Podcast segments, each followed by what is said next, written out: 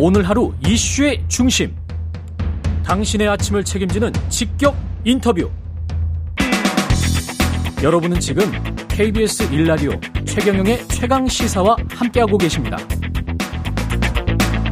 네, 윤석열 대통령이 외신 인터뷰에서 우크라이나의 인도적 지원만 고집하기는 어렵다라고 밝힌 것에 대해 러시아는 날선 반응을 보였고, 미국 국방부는 지금 환영을 하고 있습니다.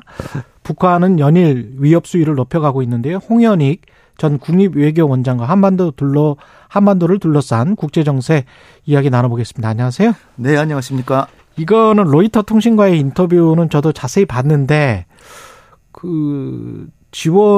군사적 지원을 하겠다는 그런 뉘앙스로 들리던데요. 어떻게 보셨어요? 네. 그러니까 같은 내용이라도. 예. 이러이러한 상황이 아니면은 절대 지원하지 않겠다라고 하면 좋았을 텐데. 이런 네. 상황이 아니면 절대 지원하지 않겠다. 그게 아니라 이러이러한 상황이 되면, 저 인도주의적 지원만 할 수가 없다. 그렇죠. 그러니까 결국, 무기 지원하겠다는 건데. 제가 이제 그동안에 나온 여러 가지 이게 군사 기밀에다 속하는 얘기이기 때문에. 예. 여러 가지 보도들이 있었잖아요. 다른 공중파 방송에서 TV에서. 그렇죠. 예.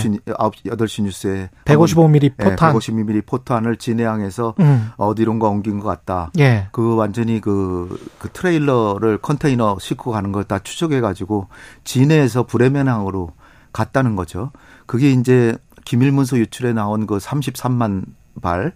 그거에 해당되는 것 같고요. 작년 10월에 미국한테 10만 발을 이미 팔았고, 합치면 43만 발인데 7만 발은 K9 자주포에서 이게 쏘는 거거든요. 예. K9 자주포에 보낼 때 7만 발은 또 보낸다. 이렇게 합치면 50만 발이에요. 근데 모 유력 일간지에서 또 50만 발을 판매한 게 아니라 대여하는 형식으로.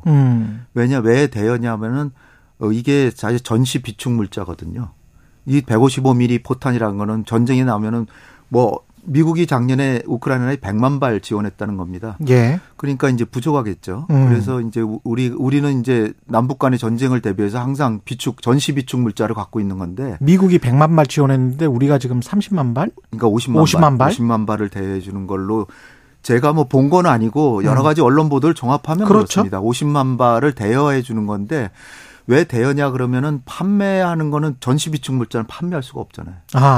그러니까 대여를 해 주는 거고, 또 유엔에다가 이렇게 신고를 해야 되는데 대여해 주니까 신고 안 해도 된다. 그래 가지고 기밀을 유지할 수 있고, 그리고 이제 러시아가 이의를 제기할 때는 우리 돌려받겠다라고 해서 이제 또 이렇게 핑계 댈 수도 있다 이러는데, 중요한 거는 우리가 이제 50만 발을 당장에 이제 한국에서 빠지면 한반도 유사시에 과연 우리가 지금 북의 남침을 대비할 수 있겠느냐, 이 문제가 아마 우리의 어떤 대북 억지력에 있어서 그걸 점검해 봐야 되지 않을까, 그렇게 생각이 됩니다. 그러면 지금 사실상 무기 지원을 해버렸다라고 볼 수 있습니까? 그러니까 제가 본 건 아니고. 예. 추정을 해보면 이미 보냈기 때문에 행동을 했잖아요. 행동을 했는데 원칙하고 지금 괴리가 굉장히 심각하잖아요. 그렇죠. 그러니까 그 괴리를 꽤 맞추기 위해서 이런 경우에는 우리가 지원할 수 있다라고 했는데, 미리 메시지를 사실 보내고. 3가지 경우라는 게. 예. 대량 살상행위, 국제법을 어겼다느니, 이런 민간인. 그렇죠. 살상 이런 게 사실 나토나 우크라이나에서는 벌써 러시아가 했다라고 하는 사람들이. 외신에서는 이미 다 보도를. 네. 한 거잖아요. 그러니까 우리. 네. 대통령실에서는 이게 가정법으로 얘기한 거니까 아직 상황이 벌어지지 않았다고 생각하는데, 제가 여러 가지 언론의 보도를 보면 이미 보내지 않았을까 생각이 되고요. 그러니까 우리 원칙은 전쟁 전쟁이 벌어지고 있는 나라에 대해서는 살상무기 보내지 않는다는 게 우리 원칙이라는 거죠. 예. 왜냐하면 살상무기를 보내면, 이게 양쪽에 보내면 혹시 모르는데 한쪽에 보내면 상대방은 우리를 적으로 생각하겠죠. 그렇죠. 근데 그 적이 하필이면은 한반도 주변 사각인 러시아란 말이죠. 근데 러시아가 우리한테 적국이 된다라고 하면, 지금 당장에 메드베데프 전 대통령 했고 총리 했고 한 그 양반이 지금 하는 얘기가, 이게 북한에 러시아의 최신식 무기가 지금 지원이 되면 한국은 어떻게 생각하겠냐, 지금 그러고 있거든요. 지난 10월에 푸틴도 비슷한 이야기 했잖아요. 푸틴은 기자의 질문에 그 만약에 푸틴은 아예 단정적으로 한국이 우크라이나에 무기를 지원하는 걸로 알고 있는데 만약 그렇다면 한러 관계는 파탄 날 것이다. 그래서 러시아라는 나라가 우리한테 조금 멀리 있는 듯이 보이지만 사실은 북핵 문제 해결이나 한반도 평화 체제를 수립하거나 그다음에 북한의 급변 사태가 났을 때 네. 수습하는 거, 평화 통일로 가는 거 전부 러시아가 우호적인 태도를 해야만 되는 거거든요. 그러니까 중국과 함께 러시아와의 관계는 절대로 적대 관계로 가면 안 되는 거다라는 그런 선이 있어야 되는데 자칫하면 이번에 지금 넘어설까 저는 상당히 우려됩니다. 이게 노태우 전 대통령 때 북방 외교하면서 수교했던 나라 아니에요? 네. 박근혜 정부는 유라시아 이니시어티브 해가지고 러시아하고 관계를 그렇죠. 같은 보수 정부인데 시베리아 북방철도 예. 그러니까 중국하고 러시아하고 아주 좋은 관계를 갖지는 않더라도 예. 적어도 적대 관계로 가면 안 되는데 자칫하면 지금 대만 얘기도 지금 했잖아요. 했죠. 대만 예. 얘기도 했죠. 그것도 자칫하면 선을 넘을 가능성이 있어요. 왜냐하면 이게 그냥 대만 해협에서의 평화 안정을 지지한다 정도만 해도 중국이 지금 껄끄럽게 생각하는데 그렇죠. 지금 대만과의 그 해협에서 힘에 의한 현상 변경을 절대라는 말씀을 쓰셨어요. 절대 반대한다. 그러면 절대 반대한다 그러면 만약에 그런 일이 벌어지면 우리는 어떻게 하겠다는 건지 그 뒤에 대비책이 과연 있는지 이제 그런 게 걱정이 되는 거죠. 그러니까 외교라는 게 사실은 아주 정밀한 워딩이 필요한데 예. 그 대만과의 관계에 관해서도 지난 정부도 그렇고 윤석열 대통령도 그렇고 그 워딩은 좀 조심했었던 거 아닙니까? 그렇죠. 그래서 예. 작년 5월 달에도 한미 정상회담하고 했는데 그때는 이제 그 대만 해협에서의 평화 안정 거기까지만 얘기했는데 그렇죠. 그다음에 바로 이제 외교부에서는 하나의 중국 원칙을 우리 인정한다. 또 이런 식으로 해서 이제 예. 대통령이 이렇게 얘기를 하면 그걸 이제 뒷받침하기 위해서 중국과의 관계를 좋게 하기 위해서 하는데 그런데 지금 저는 그런 생각이 들어요. 이게 한미 정상회담이 워낙 중요하고 우리가 지금 받아올 것도 많으니까 예. 그 회담 와중에 혹시 약간의 미국이 원하는 걸 조금 이렇게 해서 워딩 같은 걸 그러니까 그 문구를 하나 정도 집어넣어 줄 수는 있을 수도 있다라고 생각하는데 그거는 미국한테 상당한 우리가 요구하는 거를 받으면서 줘야 되는데 예. 지금 한미 정상회담 아직 안 했잖아요. 예. 근데 한일 정상회담도 가기 전에 미리 양보를 했는데 물의 반컵을 일본이 채운 게 아니라 컵을 깨버렸다 그러다 아니면 반을 마저 한국이 채우라고 했듯이 미국 역시 지금이 완전 신냉전 시대가 아니거든요. 예. 미국이 냉전 시대처럼 우리가 경제가 어려우면 한국이 민주주의의 전초 지역인데 우리가 경제 위기 다 도와준다, 원조 준다 막 그랬는데 냉전 때는 그때는 우리가 가발 팔던 시대고요. 예, 지금은 예. 신냉전적 시대지 신냉전은 아니거든요. 예. 그러니까 경제에 있어서는 미국도 우리 경쟁자거든요. 그런데 우리가 경제적으로도 어렵게 굉장히 많은데 안보적으로 이렇게 외교 안보적으로 한두 개 양보하면 이를테면 전기차라든지 반도체에서 미국이 양보해 줄 거라고 기대를 할 수는 있지만 예. 실제로 하냐 그거죠. 기시다는 안 했잖아요.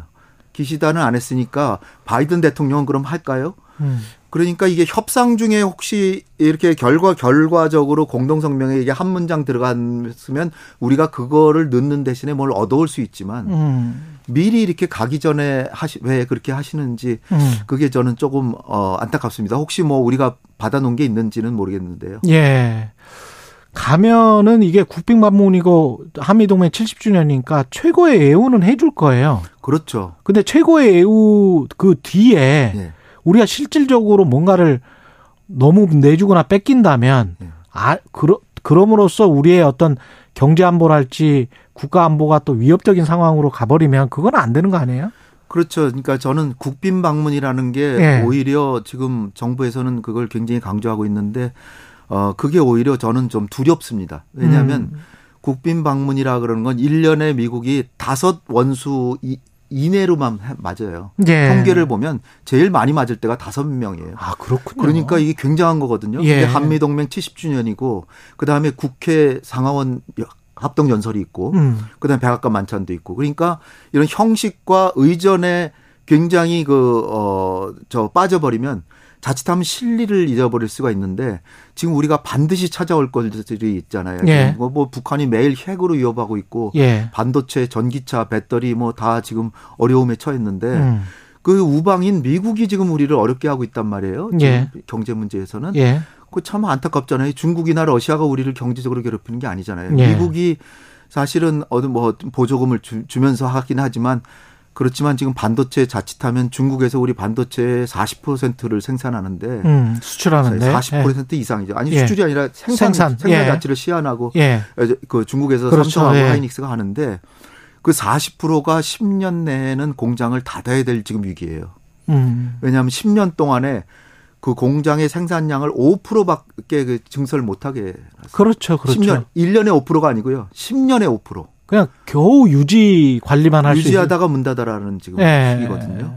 거기다가 지금 사실 미국이 지금 하고 있는 게 반도체라는 게 메모리가 있고 비메모리가 있는데 그렇죠. 대만이 주로 하는 게 비메모리고 근데 비메모리가 전략산업이나 군수물자 이런 데 주로 첨단물자에 들어가는 게 비메모리 대만이 하는 거고 예.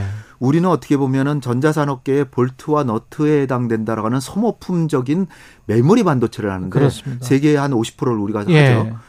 그런데 미국이 비메모리 메모리 가리지 않고 다 지금 제재를 하거든요.